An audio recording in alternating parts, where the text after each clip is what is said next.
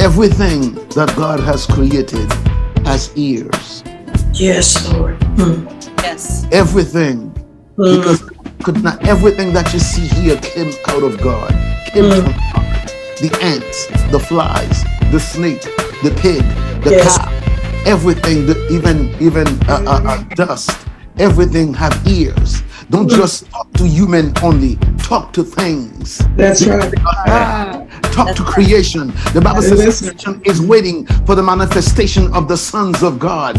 Creation is moaning, groaning. In other words, if something is moaning and groaning, Bishop, it has ears. Yes. It, Amen. it is groaning because it is in bondage. It is your environment is crying out to you. It's crying out for the God in you to manifest. Amen. Even money is crying out to you.